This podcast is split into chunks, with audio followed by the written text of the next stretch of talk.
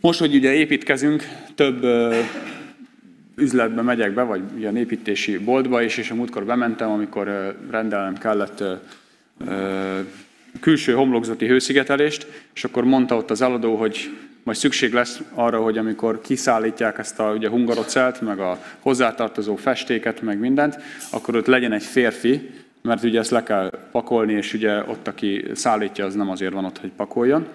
És aztán rögtön hozzátette, hogy jaj, de eh, a múltkor valaki egyébként egy nő, aki bejött eh, megrendelni, az nagyon meg volt sértődő, és azt mondta, hogy mi az, hogy férfi kell, hogy ott legyen. Ő is le tudja ezt pakolni, nem kell férfi. És tényleg általában 61 éves nő, az a 25 kilós izé, festék, vakolatokat, azokat mind bepakolt, az összes hungarocelt egy kocsira mindent lepakolt, és, és, eh, és megcsinálta az, az, a, ez is egy érdekes ugye, dolog arra nézve, hogy férfiak, nők közötti különbségek ki, hogyan, hogyan is vigyázni kell, hogy hogyan fogalmazunk már egy boltba egy ilyen alkalommal is, hogy, hogy, hogy ki legyen ott, aki tud segíteni. Az apukám is tűzoltó volt, most már ugye nyugdíjas, és az öcsém is tűzoltó, és nagyon érdekes ugye, hogy én még nem láttam soha női tűzoltót. Tanap azért utána olvastam, hogy azt hiszem, hogy nincsen akadálya annak, éppen apukámat, meg az öcsémet nem kérdeztem meg erről, de ma este nem akartam felhívni őket, de nincsen akadály által annak, hogy női tűzoltók legyenek. Bár bátran lehet jelentkezni nőnek is tűzoltónak, csak át kell menni az alkalmassági vizsgán. És ugye az az alkalmassági vizsga az elég kemény, fizikailag megterhelő, lehet, hogy azt nyilván biztos lennének olyan nők is, akik ezt bírnák, nem tudom, de a lényeg az, hogy egy tűzoltónak, ha jól olvastam utána, egy 25 kg menetfelszerelése van, amit neki cipelnie kell ugye a tűzoltáskor, meg hát egyéb dolgokkal is szembe kell ott nézni.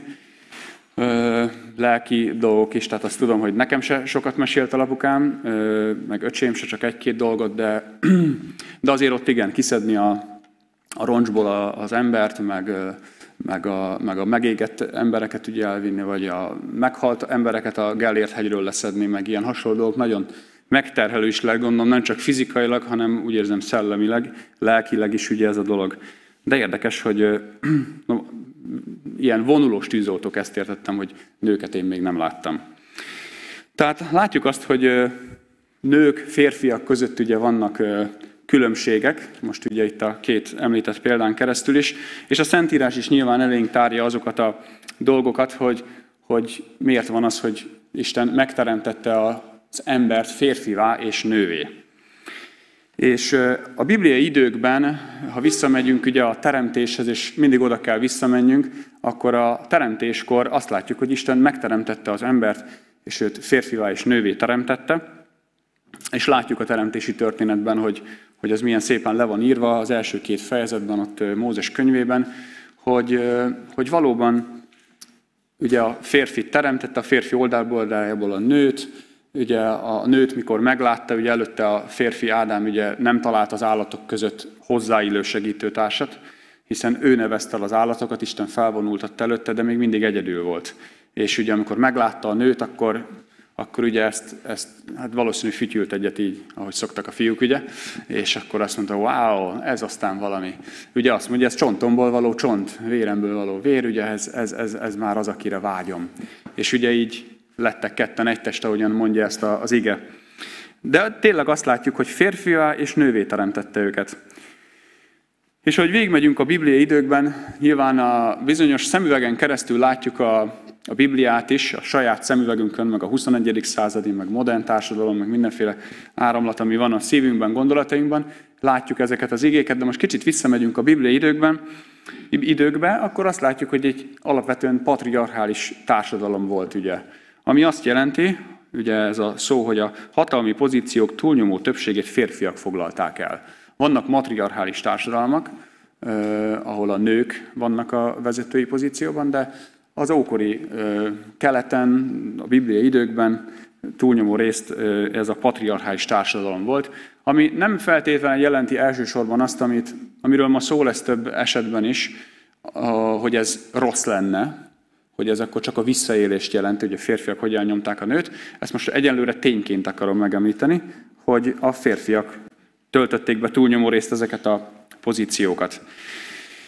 De hogy végigvonulunk a, a Szentíráson, egy kicsi áttekintést hadd adjak elétek, hadd menjünk végig, hogy, hogy látjuk mindenhol, hogy a, a Szentírás bár ugye abban az időben játszódott, vagy hát az ószövetségi történetek, ugye találkozunk Ábrahámmal és Sárával is, és ugye ott is megmutatkozik azt, hogy Ábrahám és ugye Sára, aki mellette van, hát elég nagy küzdelem van abból, hogy egyrészt házasok, és nem lehet gyerekük. Isten megígéri, hogy szület majd egy gyerekük, de még mindig nem születik.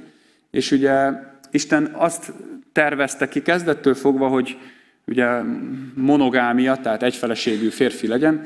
Ugye ott is a környező népek hatására, meg a kultúra, akkor ugye nem biztos, hogy elfogadott volt, bizonyos ugye, népeknél természetesen, de ez a, ez a volt több felesége is egy férfinak, ez megjelenik a Bibliában. Sokszor nem is tudunk mit kezdeni vele, hogy hogy, hogy lehet az, hogy Ábrahámnak is ugye több felesége, vagy hát ugye ott van neki a szolgáló lánya, bemegy hozzá, és ugye őtől születik Izmael, és, és látjuk minden esetre azt, hogy, hogy eléggé bonyolult helyzet alakul ki ebből, hogy Ábrahám és nem csak egy feleség, hanem még egy nő, meg ugye Hágárnak a szerepe. Szóval a Biblia nem leplezi le azokat a dolgokat, hogy, hogy bizony küzdelem van abból, hogy valaki férfi, valaki meg nő, hogy vannak férfiak és vannak nők, és hogy hogyan élik meg ezt a férfiak a férfiasságokat. Ábrahám ott ugye, eh, ahogy letagadja például Sárát, ugye, amikor oda megy és hazudik, hogy az az ő, nő, az az ő huga, aztán, aztán kiderül, hogy mégiscsak a felesége, ugye, a felesége egy nagyon szép nő volt, Sára, és ugye egészen az, hogy Sára meg Hágár hogyan veszekednek, viaskodnak ott egymás között, hogy akkor most ugye Hágártól, Hágárnak lett gyereke, Sárának nem. Tehát végig kíséri a Szentírásnak a történetét is az, hogy hogy a, a nők és férfiak közötti különbségek, és a nők közötti különbségek is, konfliktusok elő-elő jönnek, és bizony megjelennek a Szentírás lapjain. Nem látjuk azt, sőt pont azt látjuk, hogy Sára egy tisztességes nő volt, és az ókori időben, a bibliai időkben, ugye Ábrahám feleségeként is, ez azt jelentette, hogy, hogy ő egy tiszteletre méltó nő volt, mint a ház, ugye az úrnője, úgymond, és, és az összes többi helyen is láthatjuk ezt, hogy, hogy, hogy ebben az időben a nőknek egy ilyen szerepe volt, most kivétel most azt mondom, hogy a szolgáknál nem ez volt, ahogy láthatjuk ugye Hágárnál. De hogy végigvesszük a történetet, hogy mondtam, hogy egy patriarchális társadalomban íródik, mégis vannak kivételes történetek, ahol megjelennek azok a női alakok a, Szentírásban, az Ószövetségben, mint a Bírák könyvében, amiről nem beszéltünk részletesen a Bírák sorozatban, de ott megjelenik egy női bíra is. Nem beszélt egyikünk se róla, de ott van Debóra, aki, akiről azt olvassuk, hogy ő ott bíráskodott, ő hozzá mentek ugye az űrös ügyekkel a, a, a, az ugye Izrael népéből az Istennek a népe, és Debóra volt, aki, aki egy bíra volt. Ebből vannak, akik következtetnek sok mindent, vannak, akik semmit nem következtetnek. A lényeg most ebből én sem akarok belemenni. Az a, az, az a nagyon fontos, hogy mint egy női vezetője ott van Isten népének ebben az időben. Ez is egy kivételes, hiszen mind férfiak voltak ott a bírák. De ott van Debóra. Aztán nagyon gyönyörű szép történet a Rút könyve, ahogyan látjuk azt, hogy, hogy, hogy Naomi ugye akinek meghal a férje, ugye Moab földjén, meghal a két fia, és a menye közül, a két menye közül Rút visszamegy vele a, a Betlehembe, a szülőföldjükre. Ugye, hogy látszik az, hogy abban az időben a nők kiszolgáltatott helyzetben éltek, hogy mennyire maguktól nem tudtak ugye élni, most ezt úgy mondom, mert megélni, hogy szükségük volt arra, hogy valaki támogassa ugye őket. Férfiak oltalma alatt éltek, és és most ez pozitív értelemben mondom, hogy segítették őket, mert itt Ruth esetén látjuk, hogy ő kimegy, keményen dolgozik, ugye fölszedi a kalászokat a, a, az aratók után, és Boáz, a távoli rokon, mikor ezt észreveszi, szól ugye az aratoknak, hogy hagyjatok ott még plusz, hogy föl tudja venni, és tudjon hazavinni, hogy kenyeret tudjon készíteni neki és az anyósának.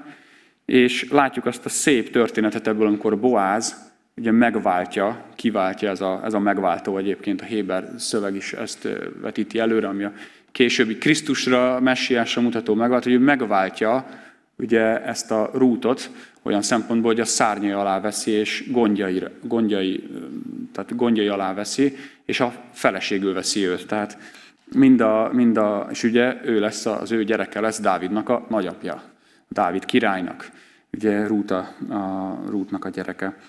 Tehát ott van egy nő, ott van egy, egy olyan helyzet, amikor Isten népe között figyelnek arra, hogy egy nő ne legyen egyedül, hogy gondoskodik róla egy férfi. És akkor még egy-két igét hadd vegyek, hogy hogy látjuk a Biblia időben a nőket. Kedvenc könyvem, szerintem mindenki tudja még a kedvenc könyv Bibliából, a példabeszédek könyve, és a példabeszédek könyvéből nagyon sok bölcsességet tudunk olvasni a nőkről és a nőkkel kapcsolatban. Nagyon sok dolog van. Például azt mondja, hogy az asszonyi bölcsesség építi a házat. Tehát, hogy mit jelent az, hogy, hogy egy nő, aki otthon van, és, és a családban részt vesz, az által hogyan épül az otthon, hogyan épül a, a család. Aztán azt látjuk, hogy egyébként ugye egy képletes beszéd az egész példabeszédek könyve, mert női alakban jelenik meg a maga a bölcsesség, meg női alakban jelenik meg a balgaság is, és, és ez a bölcsességirodalomnak egy jellegzetessége, ami képletes beszéddel is. De van nagyon húsvér példa is, arra vonatkozóan, amikor a hetedik fejezetben pedig azt olvassuk, hogy, hogy van egy tudatlan férfi, ezt mondja egy fiú, aki kimegy éjszaka, és ugye egy parázna nőnek öltözött hölgy, akinek elment a, a férje otthonról, mert éppen dolgozni ment, meg kereskedni ment messzi városba, akkor ugye ezt a, ezt a fiút elcsábítja, és ugye ott egy, egy éjszakás kalandra hívja őt ezt el, és ez a hetedik fejezetben le van írva a Bibliában, hogy, való, hogy valóban ez mennyire veszélyes, mind a fiú részéről, ugye, amit tett, és hogy milyen bolond ez a fiú, azt mondja, mind az asszony részéről, ugye, hogy ő pedig hogyan csábította ezt a, ezt a, ezt a fiút, és megjelenik a példabeszédek könyvében azt, hogy valóban a, a, a, a, a paráznasság, a házasságtörés, az hogy, az, hogy elcsábítani egy fiút, hogy egy férfi enged a csábításnak, egy nő csábításnak, ez mennyire veszélyes, és hogy ennek a vége a halál, és hogy az ilyen embernek tönkre megy az egész élete, és hogyha ez kiderül, akkor a férj az bosszút áll ugye ezen a, ezen a férfin, és akkor rámegy az egész élete, olvassuk a, a példabeszélekben. Tehát nagyon hangsúlyos az, amiről ugye úgy gondolnánk, hogy a mai világban, a 21. században, a szexuálisan túlfűtött világban mennyire aktuális ez a téma. Hát ha olvasjuk a példabeszédeket, ami egy 3000 éves bölcsesség, nem kell meglepődnünk, hogy akkor is ugyanez volt, csak más formában megjelent ez. Aztán ott van benne a 18-22, azt mondja, jót talált, aki feleséget talált, és elnyerte az Úr jó akaratát. Tehát azt mondja Isten igéje, hogy egy jó feleség az az Úrtól való nagy ajándék. És ez tényleg egy, egy, egy, egy nagy igazság, és akinek van jó felesége, az ezt tudja mondani, hogy ez tényleg így is van.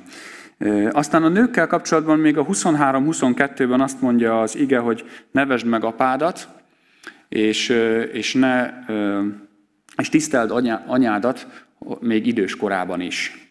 Tehát azt mondja a példabeszédekben, ugye Bölcs Salamon az ő gyerekeinek, akinek tanítja, hogy, hogy, hogy az anyádat, aki megöregszik, nevesd meg, és, és tiszteljed a te anyádat. Ugye egy patriarchális társadalomban a nők iránti tisztelet megjelenik itt a példabeszédek könyvében. Aztán vannak olyan ö, ö, megfogalmazások, igazságok is, ami a 21.19-ben fogalmazódik, vagy a 25. fejezetben is, ugye, hogy, hogy mint a szüntelen csepegő háztető, olyan a zsémbes asszony, mondja az ige, meg jobb a puszta földjén lakni, mint zsémbessel, zsémbes asszonynal egy fedél alatt. Tehát vannak ilyen megfogalmazások. Ez nem jelenti azt, hogy a férfiakkal, a zsémbes férfiakkal jobb lenne lakni, tenne, hogy valaki ezt gondolja, de ezek a megfogalmazások mégis arra engednek következtetni, hogy hát a prédikátor, vagy meg a példabeszédeknek az írója, Salamon, tapasztalta ugye ezt. Hát volt neki pár száz felesége, úgyhogy volt miből merítenie. Ez a zsémbes asszony egyébként nagyon érdekes, mert ugye ismerjük ezt a szót, de a egyszerű fordításból olyan szebben, szebben ki, vagy érthetően, hogy hirtelen haragú és veszekedős asszonyjal. Itt talán jobban tudunk azonosulni vele, mint a zsémbessel. És egy gyönyörű szép fejezet, amit a csendes héten a, nők is, meg szerintem mi, mint férfiak is, mikor külön vonultunk, beszélgettünk a, a, arról a gyönyörű szép fejezetről, ami a 31. fejezet a derékasszony dicséreteként ugye vált híressé, ahol, ahol gyönyörű szépen mutatja be azt, hogy, hogy milyen az az asszony. Bár volt olyan asszony, aki nem is a csendes héten, de korábban, amikor beszélgettem, akkor éppen nem tartotta gyönyörűnek ezt a leírást, tehát ki hogyan olvassa és kinek mi gyönyörű, mert valakinek éppen nem tetszett az a leírás, hogy miket ír egy nőről, de egy gyönyörű szép leírás, én úgy gondolom, amikor azt mondja, hogy, hogy bizony nem könnyű derék feleséget találni, mennyivel drágább az ilyen asszony az igaz gyöngyöknél. És ugye veszi végig, hogy a férje megbízik benne, a feleség az, az ugye elmegy, pénze van neki, tehát vesz azt mondja mindenféle szőlőskerteket, meg eladja a földeket, keményen dolgozik, nem aggódik, nevetve néz a holnap elé, és azt mondja, hogy mert a báj csalóka, és elmúlik a szépség, de dicséretre méltó az az asszony, aki tiszteli és féli az örökkévalót. Tehát itt az Isten félő asszonynak a leírása van, aki féli az urat, aki, aki, aki az Istenben gyönyörködik, az, az egy ilyen nő, az egy derék, becsületes és, és, és dicséretes asszony. Tehát az ígében előttünk vannak ezek a gyönyörű szép képek az asszonyokról, a nőkről. Nem igaz az, hogy az Ószövetség az csak úgy beszél a nőkről, mint ahogyan akkor a társadalom, vagy az akkori kor, hanem, hanem igenis a teremtésből kifőleg, mint Isten igéje, helyreállítja azt a rendet, és tartja azt a rendet, hogy férfi és nő Isten teremtményei vagyunk, és mi emberek vagyunk, és férfiak és nők különbözőek, de mégis egyenlők vagyunk. És nagyon sok igét lehetne még mondani az Ezékiel könyvéből, ha valaki most a Bibliaolvasó kalauz szerint olvassa, akkor, akkor olvashatta azt az Ezékiel 16-ban vagy a 23-ban, ahol, ahol Isten mindig az ő népével való kapcsolatát egy házassághoz hasonlítja, és az ő népe a menyasszony, vagy a feleség, ugye Isten a, a férj, és úgy ábrázolja a népet, mint egy, mint egy prostituáltat, egy paráznát, aki elhagyja, megcsalja az ő férjét. Hogy ilyen az ő népe is, mondja Isten a proféták által, hogy elhagytak engem, és más szeretők után járnak. Máshol keresik a boldogságokat, nem nálam. Tehát ha az egész Ószövetséget nézzük, akkor, akkor a házasság képe, meg a házasságtörés képe az nagyon mélyen benne van Isten népe, az Istennel való, Isten és az ember és az ő népe közötti szövetség képében, mint férfi és nő kapcsolatában, hogy mint nő, ugye, hogyan, hogyan ugye az énekek énekéről nem is beszélve, hogyan vonzódik ugye a, a, a vőlegény után, a vőlegény a menyasszony után, és ugye, és ugye Isten is ugyanígy az ő népe után, és a népének is így kell Isten után vonzódnia.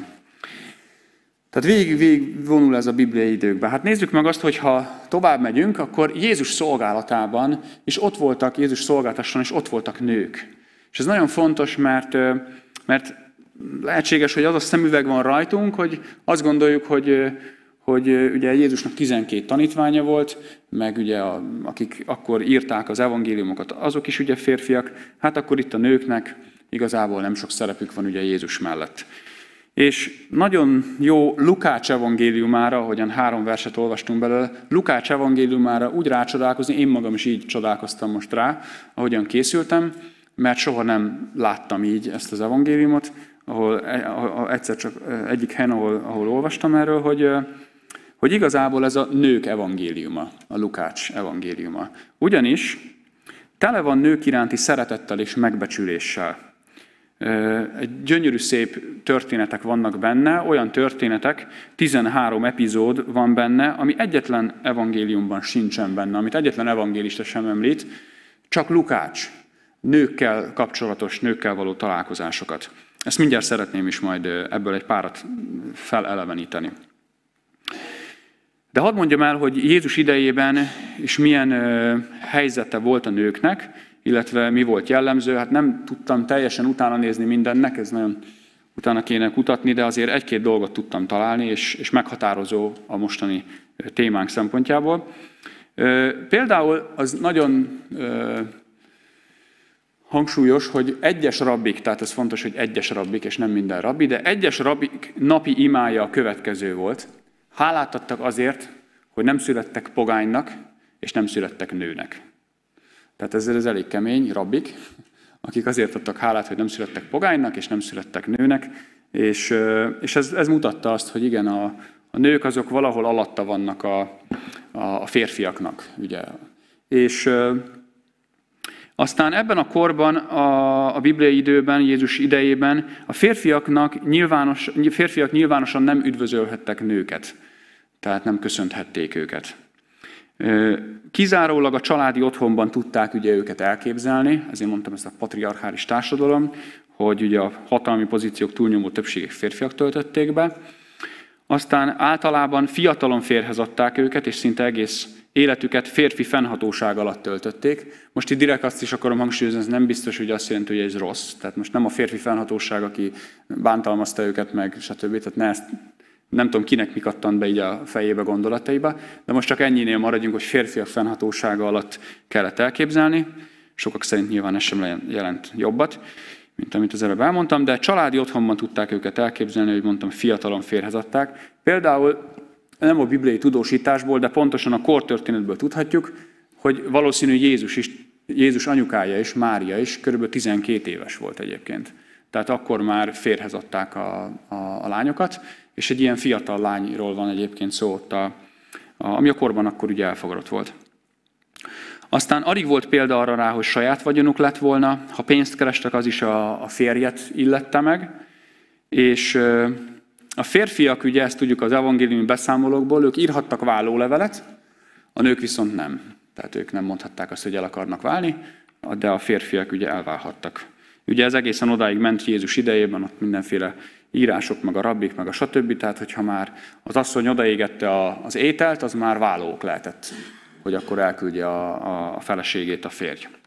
A rómaiak pedig, mert most ugye inkább a bibliai zsidó ö, ö, társadalomról, kultúráról beszélek, a rómaiak viszont ugye saját élvezetükre használták a nőket, tehát ugye a pogány világban nézzük, akár a görög, ugye a római világban, ott meg ugye a, a, a templomok ugye körüli szolgálatban, idézőjelben, ugye, de az idegen isteneknél ugye ott a kultikus prostitúció az egy teljesen elfogadott dolog volt. Korintusban, ahol ugye Pál is gyülekezetet alapított, ott, ott ez nagyon-nagyon működött, több, több ezer ilyen kultikus prostituált volt, és ugye ott ez egy kikötőváros volt. Tehát, hogy ez, ez jellemezte, hogy a nőket az élvezetükre használták a férfiak. És nagyon zseniális, hogy olvassuk a Lukács evangéliumát, hogy, hogy Lukács úgy mutatja be Jézust, mint aki figyelmen kívül hagyja ezeket az elvárásokat, és számára a nők belső értéke megegyezik a férfiakéval. Ezt az ő ebből a találkozásokból mind látjuk. És láthatjuk azt, hogy amikor példázatot ír le Lukács, akkor egyszer a példázatnak a főszereplője egy férfi, a következő esetben a példázat főszereplője egy nő. Tehát szinte egyensúlyban van az, amikor egy példa, tehát például az özvegyasszony két fillérje. Ugye ott is Jézus egy özvegyasszonyt állít példaként. Aztán az elveszett drakma, ugye a tíz drakma az is ugye egy, egy, egy, egy nő, aki elvesztette a tíz drakmát, erről beszél ott a, a hallgatóságnak Jézus. Ugye a múlt héten Gyula beszélt a, a bűnös nőről, a, a, aki oda megy, és Jézus lábát ugye megmossa az ő könnyeivel. Ugye ezt is, ez, is, ez is ugye erről beszélni, egy bűnös nőről. E, aztán az asszony a tömegben, azt is Lukácsnál olvassuk, aki név nélkül van ott, követi Jézust, amikor ugye Jairushoz mennek, a zsinagógai vezetőhöz ugye, az ő gyermeke ugye meghalt, vagy egy beteg, meghalt, és amikor egy, valaki, egy vérfolyás asszony megérinti ugye Jézust, akkor Jézus megáll. És mindenkihez szólva előszólítja azt a nőt. Ez ebben a korban, ahogy mondtam, ez egy teljesen lehetett, képtelen helyzet volt, hogy mondtam, egy nőt megszólítani nyilvánosan. A másik egy tisztátalan nőhöz nem lehetett ö, hozzányúlni, mert azáltal az az ember is tisztátalanná vált ugye a rituális törvények értelmében. És Jézus ezeket mind, mind, mind úgymond felrúgta, ezeket az elvárásokat, és, és valami olyan dolgokat tett itt a Lukács evangéliumában, ami botrányosnak számított abban, a, abban az időben. Botrányos volt. Például, ahogyan mondtam, azt a nyilvánosan megszólította a nőket, amikor megy a, ugye a Naini ifjú feltámasztása története, ami, amit olvasunk Lukács evangéliumában, megy egy temetés, egy az özvegyasszony temeti az egyetlen gyermekét, Ugye ez, ahogy mondtam ebben az időben, azt jelentett, hogy neki nem lesz támasza. Nem volt nyugdíjrendszer, idősek otthona, meg ilyenek, hanem, hanem a, a gyerekeknek kellett gondoskodni, a rokonságnak a, egy özvegyasszonyról. És Jézus megszólítja ezt a, egyébként ugye a temetésre menők is tisztátalanok voltak. Egy nőt megszólítani megint csak botrányos volt, és Jézus megszólította nyilvánosan a nőket. Jézus méltóságot adott a nőknek.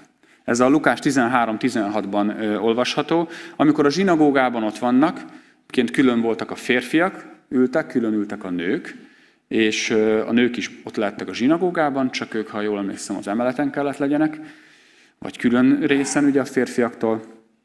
De Jézus megszólítja ott a, a meggörnyet hátú özvegyasszonyt, öregasszonyt, és ugye ott a, a zsinagóga előjárója megfeddi Jézust. Mi az, hogy te szombaton gyógyítasz? Hogy teheted ugye ezt? És amikor Jézus válaszol, akkor azt mondja, hogy, hogy, hogy ugye ti elkötitek a, a, az állatot is ugye hétvégén is, és kiviszitek legelni, akkor ezt az Ábrahám leányát, aki meg van kötözve a sátán által, hogy ne szabadítanám meg, válaszolja Jézus. De ez, ami fontos, azt mondja, Ábrahám leányát. Ez nem volt ez a kifejezés elfogadott, hiszen Ábrahám fia volt egyedül, tehát akik ugye a szövetséghez tartozók, a férfiak, ők tartoztak a szövetséghez, az, ez egy bevett kifejezés volt az Ábrahám fia, de ő azt mondta, hogy Ábrahám leánya, és ezzel valami, valami botrányosat mondott ott a zsinagóga előjárának, hogy ő is, mint nő, oda tartozik az Isten szövetségéhez, az Isten szövetséges népéhez. Ő Ábrahám leánya. Tehát Jézus a tisztátalanokat is megérintette, és, és ahogy, ahogyan látjuk, a társadalmi tabukat döntött le. Társadalmi tabukat döntött le azért, hogy közel kerüljön a nőkhöz, és, és a méltóságot megadja nekik. És azt látjuk, ahogyan az igében ö, olvasjuk, ja, még van még két testvérpár, ugye Márta és Mária, és a testvérük Lázár, akikkel nagyon szeretett lenni Jézus. Ugye ez pár kilométerre volt Jeruzsálemtől, ott töltött sok-sok estét, és ezt is olvassuk Lukácsnál, hogy ott van Mária, azt mondja, úgy olvassuk, hogy Mária leült az Úr lábához, és hallgatta beszédét. Hát ez is ugye, hogy tanuljon egy nő, ugye ez is ritka, kivételes volt abban az időben, ő hallgatta Jézust. Jézus pedig ugye, ugye Márta meg sürgött, forgott, főzött, hogy akkor Jézusnak mindent előkészítsen, és mondja neki Jézus, hogy Márta, Márta, sok mindenért aggódsz. Neked is itt kéne ugye ülnöd és hallgatnod engem az én beszédemet. Tehát Jézus Mártával, Máriával foglalkozott ez a női testvérpárral, Lázárral is, szerette őket, és, és egy szép példa előttünk Mária, hogy leül az Úr lábához, és tanul, és hallgatja a beszédét. És amit olvasott fel a Attila ezt a nyolcadik fejezet első három verséből, azt látjuk, hogy hogy asszonyok követték Jézust, akik nem tartoztak a tanítványi körhöz, szorosan a 12-höz, de volt Jézusnak egy nagyobb tanítványi köre, 70 fő, volt egy nagyobb, ugye, ahogy tudjuk, egy 500 fős tanítványi kör is. Tehát voltak Jézust követő asszonyok, akik szolgálták. Ezt olvassuk, hogy a vagyonukból támogatták és szolgálták Jézus és a tanítványokat. Tehát nagyon fontos szerepet töltöttek be ezek az asszonyok, amit itt tanultak Jézustól, ott voltak vele, Szolgálták őt vagyonukból. Áldozatot hoztak Jézusért, és ott voltak Jézus mellett. És Jézus is beszélgetett ugye velük. És ami az egyik legfontosabb dolog a feltámadásnak a tanúi is, először, ugye, első körben ugye, akik látták Jézust, az egy nő volt, Máriai, Magdalai Mária, és az asszonyok, akik kimentek a sírhoz. Ezzel is Isten, Jézus mind-mind azt üzente, azt közvetítette, hogy hogy a nőknek értékük van, a nőknek visszaadja azt, a, azt, a, azt, a, azt, a, azt az értéket, a megbecsülést, amit ő kívánt már kezdettől fogva Isten, a teremtéstől fogva, amikor férfivá és nővé teremtette az embert. És azt olvassuk, ugye itt olvastuk a nyolcadik fejezetben, hogy Jézus faluról falura, városról városra ment, és hirdette az Isten királyságáról szóló örömüzenetet. Tehát amikor, amikor az evangélium elhangzott, amikor Jézus az evangéliumot hirdette, azt úgy hirdette, hogy ezt ő meg is élte, és ezt úgy élte meg, hogy a nőkkel is úgy bánt, ahogyan az az evangélium szerint való, ahogyan ez kedves Isten előtt, hiszen ő maga az Isten fia is, de ebben példát hagyott, hogy az Isten királyságáról szóló örömhír, az mind nőknek, mind férfiaknak szól. És amikor az Isten királyságáról szóló örömhír elhangzik, az egy új teremtést hoz. Az helyreállítja azt a rendet, amit Isten szeretett volna, és amit teremtett, de a bűn miatt megromlott, ugye, és azóta is ebben, ettől és ebben szenvedünk, de az új teremtés során ez helyreáll. Férfi és nő a helyére kerül, és innentől kezdve az evangéliumnak az örömhíre szól, mind férfiaknak, mind nőknek, hogy, hogy kiki a maga helyén megmaradjon. Ez egészen úgy, hogy a Galata 3.28-ban, Galata 3.28-ban azt mondja Pálapostól, hogy azt írja, direkt a egyszerű fordítást olvasom, 3.28-ban, sőt kicsit korábban hadd menjek vissza. Ti mindjárt Isten gyermekei vagytok Krisztus Jézusban, és ez a ti hitetek által valósult meg, mivel akik Krisztusba merítkezett be, az Krisztus töltötte magára. Ebben a tekintetben tehát nincs többé különbség zsidó és görög, rabszolga és szabad, vagy férfi és nő között, mert Krisztus Jézusban mindannyian egyek vagytok. Ha pedig Krisztushoz tartoztok, akkor Ábrahám leszármazottjai vagytok, és egyúttal örökösei mindannak, amit Isten Ábrahámnak és a leszármazottjainak ígért. Mert Krisztusban nincs különbség férfi és nő között. Ezt mondta Pálapostól, mert Jézus is ezt élte, ezt tanította, és ez az evangéliumnak az öröm híre, az evangélium sokkal több, mint az, hogy Jézus meghalt és feltámadt. Hát úgy értem, hogy sokkal több, hogy a több területet érint, de ez a magva, ez a lényege Jézusnak az áldozata, de ez kihat a nő és a férfi kapcsolatára, a nőknek az életére és a férfiak életére egyaránt. És ez nagyon fontos a felsorolt történetekből, remélem, hogy egy kis villanást ti is kaptatok, és hadd bátorítsalak titeket, hogy ilyen szemüveggel akár a Lukács evangéliumát olvassátok el, akár ma délután, vagy a hét során, hogy legyen előttünk az, hogy igen, Jézus, Jézus helyreállította azt, ami az eredeti terve volt Istennek a teremtéskor. Hogy a nő és a férfi különböző, de mégis nincsen különbség abban a tekintetben, hogy hogyan állunk Isten előtt. És mi következik tehát mindezekből, mert ugye jó, hogy láttuk, hogy mi volt az Ószövetségben, mi volt Jézus idejében, csak mondhatjuk azt, hogy de ez már 2000 évvel ezelőtt volt, azóta meg eltelt nagyon sok idő. Hát mi következik mindenből? Én hiszem, hogy az, a Szentírás azért íródott meg, ahogyan mondja Pál is, hogy ezekből tanuljunk, és, és azért, hogy az új teremtés a maga teljességében majd Krisztus visszajövetelével fog elérkezni. Viszont ez az új teremtés már most a gyülekezetben meg kell, hogy valósuljon és megvalósul. Mi vagyunk Isten népe, akiket újjá teremtett, akik között meg kell valósuljon az, hogy férfiak és nők egyenértékűek, de különbözőek. És ez nagyon fontos a mai gender őrületben, meg nagyon fontos reflektálni a korábbi évszázadok, évezredeknek a, a, a gondolkodására, gyakorlatára is. Azt írja Péter, amikor olvastuk a Péter levelét, volt egy sorozatunk, hogy, hogy Jézus példát hagyott nekünk, hogy az ő nyomdokaiban járjunk. Ezt úgy szeretem, 1 Péter 2.21, hogy ő példát hagyott nekünk, hogy az ő nyomdokaiban járjunk. Jézus, ami megváltunk, de ami példaképünk is. Nem elég, hogy csak a mi példaképünk, mert akkor az ember nagyon sokszor azt gondolja, hogy Jézus a példaképünk, ugye vannak a karkötők, what would Jesus do? És akkor az ember végig gondolja, hogy mit tenne Jézus, és akkor én is azt teszem. Hát ez nem fog menni, ha kívülről akarjuk a saját erőnkből, de nem vetjük azt el az ige alapján, hogy Isten arra hívott bennünket, hogy követőik legyünk. Mert hiába vannak szép gondolataink, meg hangzik most el egy prédikáció, hogyha egyébként engedjük, hogy valami mást kövessünk, a világnak a gondolkodását. Jézus azt mondja, hogy, hogy én vagyok ugye a jó pásztor, és az én bárányaim hallgatnak rám, és követnek engem. Az ő követőiként az Isten népe, az Isten gyülekezete között kell megvalósuljon az a rend, az a, az a, az a, az a rend, hogy férfiak és nők hogyan is éljünk. Az Istennek a kegyelméből. Az evangéliumnak az ereje által. Tehát tényleg ez nem a mi erőködésünk, hanem azért, mert Jézus értünk meghalt és feltámadott, és ezért mindez lehetséges. Ez nem egy utopisztikus álom, amit ott a Bibliában olvasunk, hanem egy elérhető valóság Isten népe között. És ez a mi küldetésünk, hogy ezt megélve a gyülekezetben, ahogyan Gábor is a tennapi missziós konferenciára visszautalva mondta azt, hogy to- tovább menjen az az áldás rajtunk keresztül, amit Isten nekünk ad.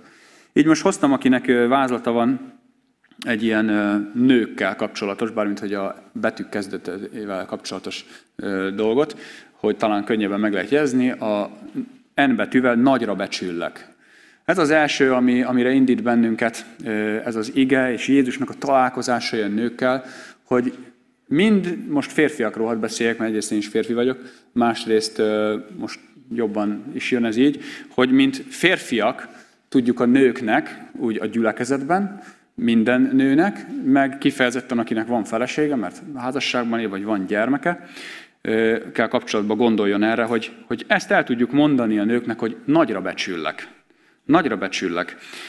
Ez természetesen egy általános felhívás is, hogy tiszteljük egymást és becsüljük nagyra a másikat, férfiak a másik férfit is, a férfiak a nőket, a nők a férfiakat, de most sokkal jobban kell erre figyelni, úgy gondolom, férfiként, hogy a mi nagyra becsülésünket ö, helyreállítsuk gyülekezeten belül, mert a világban, meg a mi szívünkben is nem ez zajlik. Ugye nem egy olyan ö, férfit hallottam én is már megnyilvánulni, akik azt mondják, az asszonypajtás. Hát ö, nem tudom, én ebből még soha nem jót hallottam ki. Lehet, hogy valaki ezt ilyen jó, jó néven veszi, vagy úgy érte, hogy az asszonypajtás, aki. De én inkább én úgy érzem, hogy igen, az az asszonypajtás, ugye. Tehát, hogy az ilyen kifejezések, hogy hogyan szólítjuk a, a nőket, hogyan szólítjuk, hogyan beszélünk róluk, vagy a feleségünket, elég járulkodó, hogy hogy tekintünk rájuk. Nagyra becsüljük őket, vagy igazából lenézzük őket. Vagy elég durván megfogalmazva azt, férfiak maguk között, vagy éppen nők előtt is el szokták mondani, hogy nőknek kussa neve. Tehát kus legyen. Ennyi. A nőknek nem, nem dumálnak bele a nagy dolgokba, mi vagyunk a férfiak. Ez nem a patriarchális társadalom a 2000 évvel ezelőtti, hanem a 21. század mai élő valósága. Biztos, hogy mindenkinek volt sajnos ilyen tapasztalata. Ha nem is mondjuk ki, azért merjük ezt, azért, azért még bizonyos körökben is szeretjük ezt mondani, azért a férfiak mégiscsak. Aztán nagyon aranyosak tudnak lenni a szőkenős viccek, de azért ugye tudjuk, hogy azért ezek sem azt mutatják, hogy nagyra becsülésünket fejezzük ki a női nem iránt, hanem inkább azt, hogy egy jót nevessünk rajtuk, meg úgy kigúnyoljuk ugye a, a, a nőket, az ő gyengességüket, meg, meg az ő nőiességüket úgy alapvetően. Mondom, jók is tudnak lenni a viccek, de általában a viccek azok nem olyan viccesek, hanem komoly dolgokat akarnak elmondani. Úgyhogy ez az első nagyra becsüllek, kell kapcsolatban hagy tegyem fel azt a kérdést, hogy hogy beszélsz a feleségedről, vagy hogy beszélsz ő vele, mert ez mind a kettő nagyon árulkodó. Egyrészt, hogy hogy beszélsz vele, ha mások előtt beszélsz, a másik, hogy hogy beszélsz vele, amikor kettesben vagytok. Mert ez is ugye nagyon érdekes, megfigyelni ezt. És, és most kérlek titeket férfiak, hogy ezt nem is most, mert most az Isten tisztelet nagyon sok idő nincsen erre, de ezek ilyen gondolatébresztő és utána foglalkozós kérdések lennének.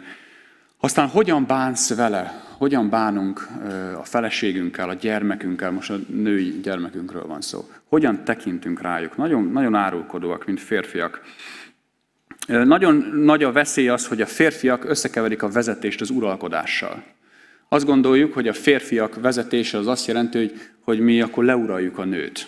És, és ez nem igaz. Ez egy nagy hazugság. Férfiak szeretik ebben a hazugságban magukat megnyugtatni, de az nem ugyanaz. Fel kell ébredni minden férfinak, hogy a vezetés nem jelent uralkodást, hogy leuralom a másikat. Én mondom meg neki, mit csináljon, mit ne csináljon, hova menjen, hova ne menjen. És még ennek a burkolt változata is, amikor egyébként az azt jelenti, hogy, hogy a férfiak persze azt mondják, hogy ők nem uralkodnak, ők soha nem mondanak el semmit, de azért jelzésértékkel mutatják azt, hogy ők szeretnének ugye meghatározni dolgokat és, és ez az uralkodásba csap át a vezetés helyett, ami a vezetés egy szeretetből jövő áldozatos szolgálat, ahogyan Jézus az életét adta az egyházért, hogy mondja Pál, az uralkodás viszont teljesen tönkreteszi a kapcsolatot, a feleséget és a férfit is. És hadd legyen egy ilyen kis feladat mindannyiunk számára, férfiak számára, hogy a héten írjunk egy listát, és akik még nem házasok, azok is írjanak, írhatnak, mert ők is kapcsolatban vannak nőkkel a munkahelyen, családban, hogy mit értékelsz egy nőben, mit értékelsz a feleségedben, a házastársadban. Mi az, ami, ami, amit nagyra értékelsz benne? És akkor kezdjük felsorolni, és valószínűleg kettőnél megállnak a férfiak. Na jó, nem, remélem, hogy tovább fogunk tudni menni, de, de kezdjünk gondolkodni rajta. Van egy hét rá igazából, nem kell mindent ma megcsinálni, hanem szép lassan, hogy telik a hét, írjunk egy listát, és először csak írjuk meg, és utána vegyünk egy nagy bátorságot, és akkor merjük ezt elmondani neki. Mert szerintem nagyon sokszor úgy vagyunk, mint ugye a viccben a, a férj, aki azt mondta, hogy miért mondjam el többször azt, hogy szeretem a feleségemet, hát egyszer elmondtam a házasságkor. Az azóta azt nem vontam vissza. Ugye, hogy, hogy ez, ez, ez nem így van. Szükség van arra egy nőnek, hogy elmondjuk szavakkal, kommunikáljuk felé, hogy nagyra becsüljük. Mondjuk is el neki. Aztán a másik, ez sokkal nehezebb gyakorlat lesz férfiak, egy hétig ne szóljatok semmit a feleségeteknek, ami zavart titeket, vagy ami eddig zavart. Azért mondom ezt, mert szerintem ez, ez egy jó gyakorlat arra nézve, hogy az ember úgy vizsgálja saját szívét, ahelyett, hogy a feleségét. Azt nagyon könnyű észrevenni. Ugye tudjuk, Jézus is mondta, hogy könnyebb észrevenni a másik szemében a szákát, mint a magunkében a gerendát. Uralkodjunk magunkon. Ugye férfiak mi általában nagyon büszkék vagyunk arra, hogy tudunk uralkodni magunkon, majd most kiderül, hogy tényleg tudunk-e uralkodni magunkon, hogy amit úgy szóvá tennénk, amit úgy szoktunk, azt most ne tegyük szóvá. És úgy kezdjük el vizsgálni, hogy vajon, vajon mi van e mögött, amit persze mi mindig észrevételként mondunk, de inkább nevezzük néven kritizálásnak jelenti. Mi szeretetből jövő tanácsnak nevezzük, de inkább, inkább valami becsmélés akar lenni a másiknak a, a tulajdonságával, az anyukájával kapcsolatban, ugye? mert ugye az is így szokott lenni, ugye? És, és hogy te olyan vagy, mint az anyád, meg ilyen hasonló dolgok, ugye?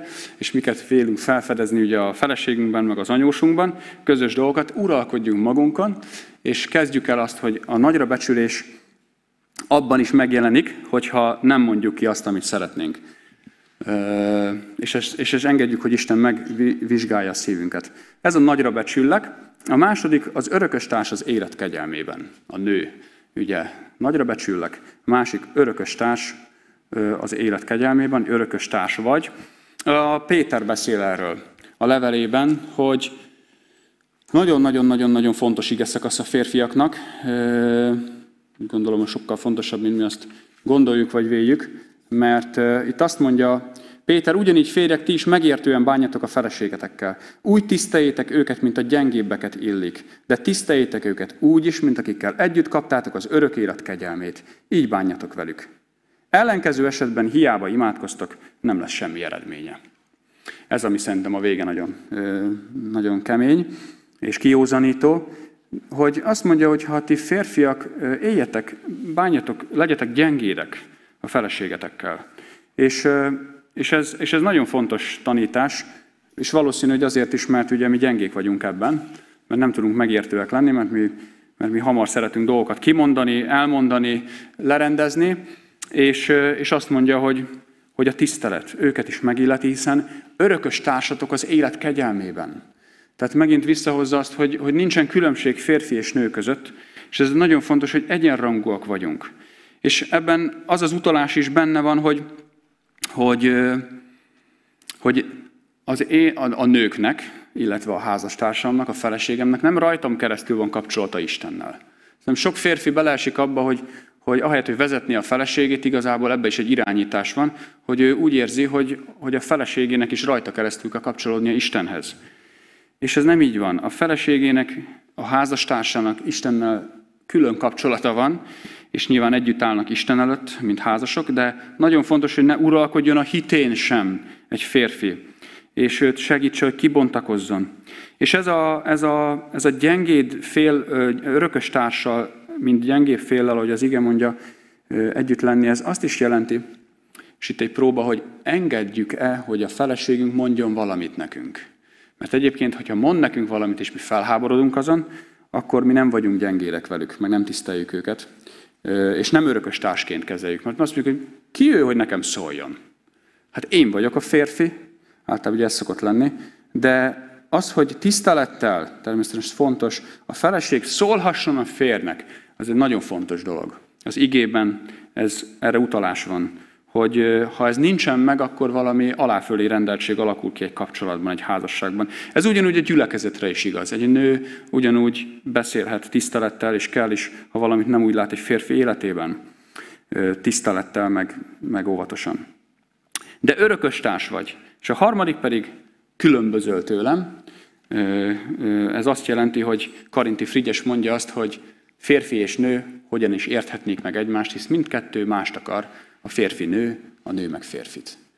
És, és valóban így van, hogy a különbözőségnek a szépségét kell meglássuk, mert, mert láthatjuk persze azt, hogy, hogy, hogy a különbözőségnek a nehézségei elő-elő jönnek, nagyon nehezen, nagyon keményen, de merjük a feleségünkkel is megláttatni azt, hogy mi viszont férfiak vagyunk. Most igazából a nőkhöz akarok szólni egy kicsit.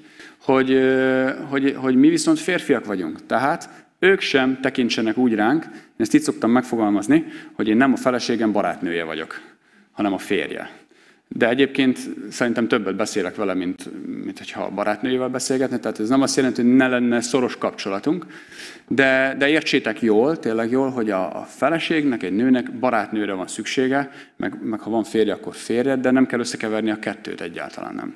Tehát egészen más egy női lélek, meg egy férfi lélek, és ez a más, ez nem rosszabbat jelent. Nők esetében is mondom azt, hogy a férfiak ugye nem rosszabbak, azért, mert ők másképp gondolkodnak, és ezt a, ezt, ezt a különbözőséget, ezt egy, ezt egy gyülekezetben, egymással való kapcsolatunkban meg tudjuk élni, házasságban meg nagyon, nagyon kijönnek ezek a különbözőségek. És ugye csak egy dolgot említek, racionális egy férfi, a nő meg érzelmi.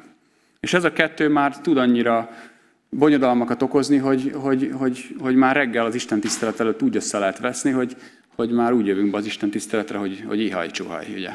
Tehát, hogy, hogy, hogy jöhetnek ilyen dolgok. De hogyha meglátjuk ezt a különbözőséget, férfiként és nőként, egy csodálatos Istentől kapott ajándékot, a házasságot kapjuk meg, és egy csodálatos ajándékot a gyülekezetben, ahol kiegészítjük egymást, mert Istennek ez a terve. Férfiak és nők együtt, az érzelmi oldal és a racionális oldal. Este, vagy délután, ha tehetitek, Nézzétek meg az interneten a Mark Gungornak a Férfi egy és Női egy című kis videóját, van egy nagyon hosszú változat, van egy 10 perces is, aki még ezt nem látta. Szerintem írtó jó, tehát nagyon viccesen tárja elénk, de nagyon komoly mondani valókat a férfi és a női egy közötti különbségről. Ha így beírjátok a YouTube-ra, akkor ki fogja dobni egy férfi, egy női egy, az első lesz a Gungor. Már Gungor nagyon jól bemutatja azt, hogy, hogy igen, ezt meg kell értsük, ezt el kell fogadjuk. Nők, tehát nagyra becsüllek, örököstárs vagy, és különböző tőlem. Ezek az evangélium fényében bátorítsanak bennünket ezen a héten, és hiszem azt, hogy, hogy ez kell legyen az, ami megvalósul közöttünk, és ami hirdeti azt a világban, ebben a nagyon megzavarodott világban, hogy igenis férfi és nő különböző, de egyenértékű Isten előtt. Imádkozzunk. Köszönjük neked, Úr Jézus Krisztus, a te tanításodat. Köszönjük neked azt, hogy hogy az evangéliumokban is szólsz hozzánk, és segíts, hogy megértsük és elfogadjuk azt, amit te akarsz nekünk üzenni, nehéz üzeneteket is, hogy látjuk azt, hogy milyen, milyen összezavarodott világban élünk, ahol nők férfiak akarnak lenni, a férfiak meg nők, senki nem az akar lenni, akivé te teremtetted, mert nem ismernek téged. Urunk, köszönjük, hogy te megismertetted önmagadat velünk, és mi Szeretnénk elfogadni azt a rendet, amit nekünk adtál, mert tudjuk, hogy az a jó, és az a szép, és az a gyönyörű. És látjuk a nehézséget, amit mi okozunk egy kapcsolatban, egy gyülekezetben, és most elsősorban szeretnénk arra kérni, hogy, hogy vizsgáld meg a mi szívünket. És segíts meg bennünket abban, hogy, hogy, hogy a Te igéd alá tegyük magunkat, és ne a házastársunkat, meg a mellettünk ülő nőket, meg a gyülekezetben lévő nőket ítélkessük és kritizáljuk, hanem, hanem, hanem te legyél az, aki megvizsgálsz minket, és rámutatsz arra, amit mi nem teszünk jól. És amiben mi védkezünk, amiben mi nem adjuk meg a, a nagyra becsülést a nőtestvéreknek, vagy a házastársunknak, amikor, amikor nem örökös társnak kezeljük őket, és, és, és tekintünk rájuk. Urunk, kérünk, hogy bocsáss meg ezt nekünk, kérünk, hogy újíts meg bennünket, és kérünk, hogy adj erőt ahhoz, hogy, hogy, hogy felbátorodjunk, és merjünk szembe menni a világnak az áradatával. Mer, merjünk szembe menni és képviselni téged, mint az igazságot, és mint aki szeretettel, ami javunkra adod ezt. Köszönjük neked, hogy, hogy, hogy erre hívtál el bennünket, és küldjél bennünket a világba, hogy hadd lásson meg ez a világ, hogy Te vagy Úr Jézus Krisztus, a világ megváltója, Te vagy a, a, az, aki, az, akiért van bocsánat, van újrakezdés. Imádkozom azokért a házasságokért, akik, akiknél olyan nehézségek vannak, hogy már reménytelennek látják az életüket, a jövőjüket. Nagyon könyörgünk, Urunk, hogy jöjj közel hozzájuk, törd össze a büszkeségüket, és puhítsd a szívüket, és az evangéliumnak a, a világossága által hadd újuljanak meg, hadd legyenek bizonságok arra nézve, hogy, hogy, hogy igenis a te jó terved az élhető, és ez ma is, ma is boldogságot hoz közénk. Köszönjük neked Jézus nevében. Amen.